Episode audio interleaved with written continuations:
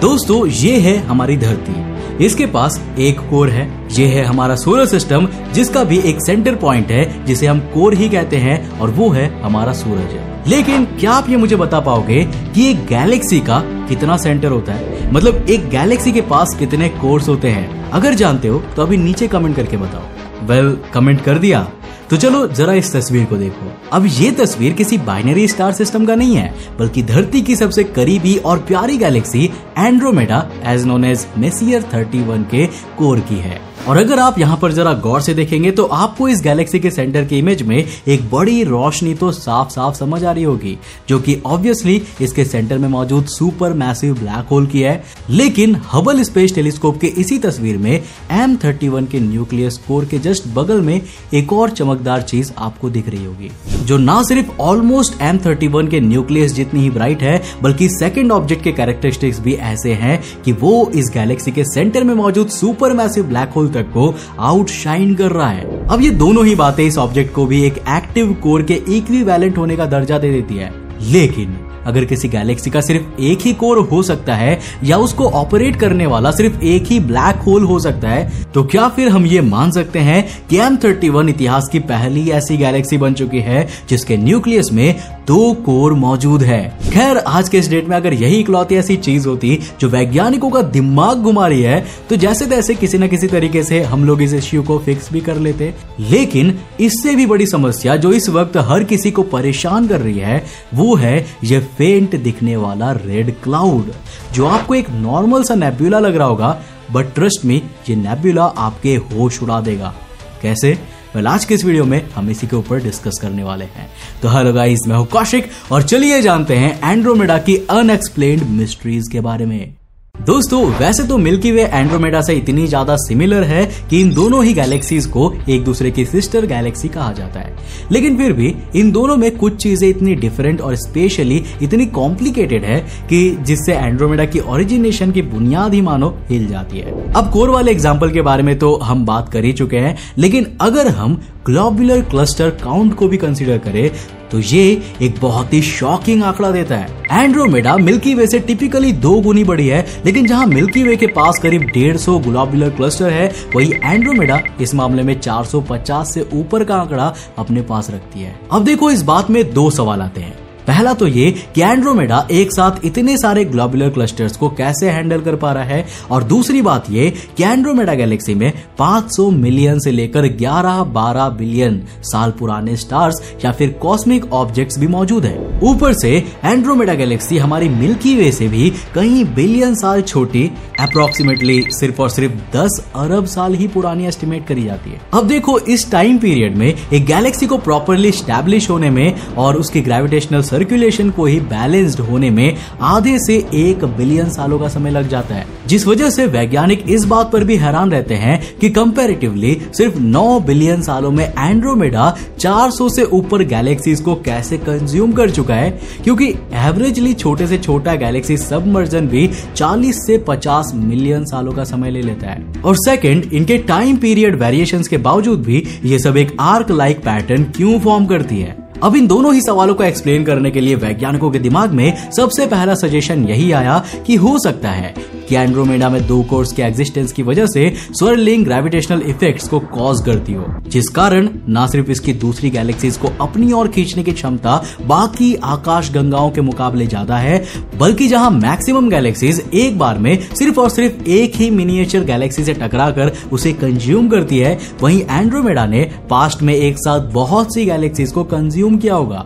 और चूँकि इसकी ग्रेविटेशनल स्ट्रेंथ मिल्की वे के कंपैरिजन में काफ़ी ज़्यादा है, इसीलिए साइमल्टेनियस कोलिजन और सबमर्जन गैलेक्सीज को डिस्टॉर्ट नहीं कर पाई होंगी। और रही बात आर्क जैसे पैटर्न की तो वो भी एम थर्टी वन की अनयूजुअल ग्रेविटी से ही क्रिएट हुए होंगे। और इसके बहुत हाई चांसेस है। अब अच्छा आपने आज तक एंड्रोमेडा गैलेक्सी की बेशक हज़ारों तस्वीरें देखी होंगी, और उन हज़ारों तस्वीरों में आपको कुछ भी अलग नहीं लगा होगा। वेल, वैज्ञानिकों को भी नहीं लगा था। लेकिन जनवरी 2023 में पब्लिश किए गए अपने रिसर्च नोट में Marcel Drechsler Xavier Strottner Yann Sainty और इन्हीं के जैसे कुछ एमेचर और इंडिपेंडेंट एस्ट्रोनॉमर्स ने वो करके दिखाया जो कोई नहीं कर पाया। दरअसल एंड्रोमेडा के बैकग्राउंड में और उसके आसपास ढेर सारे नेबुलास को तो बहुत से लोग डिस्कवर कर चुके हैं। लेकिन इस ग्रुप में एक ऐसी आर्क डिस्कवरी की जो किसी भी वेवलेंथ में नहीं दिखती है।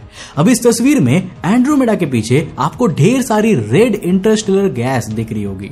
लेकिन इसी इंटरस्टेलर गैस के बीच आप ग्रीन कलर के इस आर्क को भी नोटिस कर पा रहे होंगे।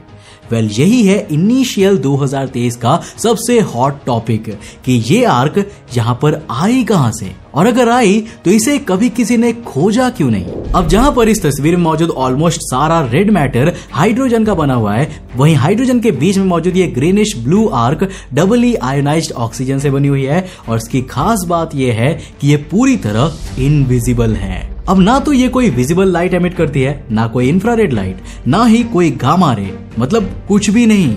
इवन ऊपर हमने आपको जिन वैज्ञानिकों का नाम बताया था ना, उन्होंने भी इसे एक सर्टेन वेवलेंथ में ही खोज निकाला है। और तो और ये इतनी ज़्यादा मिस्टीरियस है कि अगर आप उस सर्टेन वेवलेंथ के अलावा किसी भी दूसरे वेवलेंथ पर फ़िल्टर लगाकर इस फ़ोटो को देखेंगे, या पर्टिकुलरली इस आर्क को ऑब्ज़र्व करने की कोशिश करेंगे तो उस कंडीशन में ये आर्क अपने आप को रेडिएट करती ही नहीं है। जिसका मतलब ऐसी स्थिति में आपको ये दिखेगी ही नहीं। जस्ट लाइक like ये एग्जिस्ट ही नहीं करती है। और यही कारण है कि दशकों से एंड्रोमेडा की लाखों तस्वीरें खींचने के बावजूद वैज्ञानिकों ने कभी इसे डिटेक्ट नहीं कर पाए। अब सिर्फ़ इतना ही नहीं, बल्कि प्रैक्टिकली ये आर्क जिस तरह के ऑक्सीजन से बनी है, वो आयोनाइज्ड ऑक्सीजन भी बहुत ही स्पेशल माना जा रहा है। क्योंकि ऐसा इनक्रेडिबल ऑक्सीजन कंपाउंड कभी किसी ने नहीं देखा है और ना ही रिकॉर्ड करने की बात कही है। अब ऐसी सिचुएशन में सबसे पहला सवाल आता है कि आखिर ये ओरिजिनेट कहाँ से हुई? वेल well, ना तो इसका जवाब अभी किसी के पास है और ना ही इसका जवाब आने वाले कुछ समय में कोई दे सकता है। और ये बात मैं दावे के साथ कह सकता हूँ। पर क्यों? वेल well, ऑब्वियस है हमारी करंट अंडरस्टैंडिंग के हिसाब से ये चीज़ एक नेबुला करार दी जा रही है जिस वजह से इसकी स्टडी एक नेबुला समझकर ही करी जा रही है। अब देखो इसी से रिलेटेड मेरे पास एक सवाल है। नेबुलाज आखिर बनते कैसे हैं?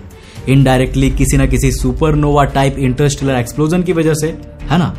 लेकिन सुपरनोवा से तो हाइड्रोजन और हीलियम की मात्रा मैसिव स्केल पर निकलती है। फिर इतनी भारी मात्रा में अचानक ऑक्सीजन कहाँ से टपक पड़ा? अब देखो, दूसरी बात यह है कि मिल्की वे के आसपास अभी तक ऐसा कोई भी सुपरनोवा नहीं रिकॉर्ड किया गया है जो इतने सिग्निफिकेंट अमाउंट में ऑक्सीजन को स्पेस में रिलीज़ कर चुका हो। जिस वजह से ये स्टडी ना सिर्फ़ सुपरनोवा के कॉन्सेप्ट को हमारे लिए और क्लियर कर सकती है, बल्कि किसी ऐसे कंपाउंड की डिस्कवरी का भी कारण बन सकती है, जिससे शायद हमारी आगे आने वाली टेक्नोलॉजीज़ को बूस्ट मिल सके। अब देखो, जरा खुद सोचो अगर हम ऑक्सीजन के किसी ऐसे वेरिएंट को डिस्कवर कर ले, जो बहुत हार्डली ही विजिबल रहता है तो उससे हम लोग धरती पर भी ना जाने कितने ऐसे इक्विपमेंट्स बना सकते हैं, जो अभी तक सिर्फ़ और सिर्फ़ साइंस फिक्शन का ही हिस्सा रहे हैं। रही बात उसके ओरिजिनेशन की तो एक थियरी ये भी निकल कर सामने आती है कि ये आर्क एंड्रोमेडा के बियॉन्ड नहीं, बल्कि मिल्की वे के और एंड्रोमेडा के बीच में एग्जिस्ट करती है। और ये कई बिलियन साल पहले नहीं, बल्कि अभी हाल ही में फॉर्म हुई होगी।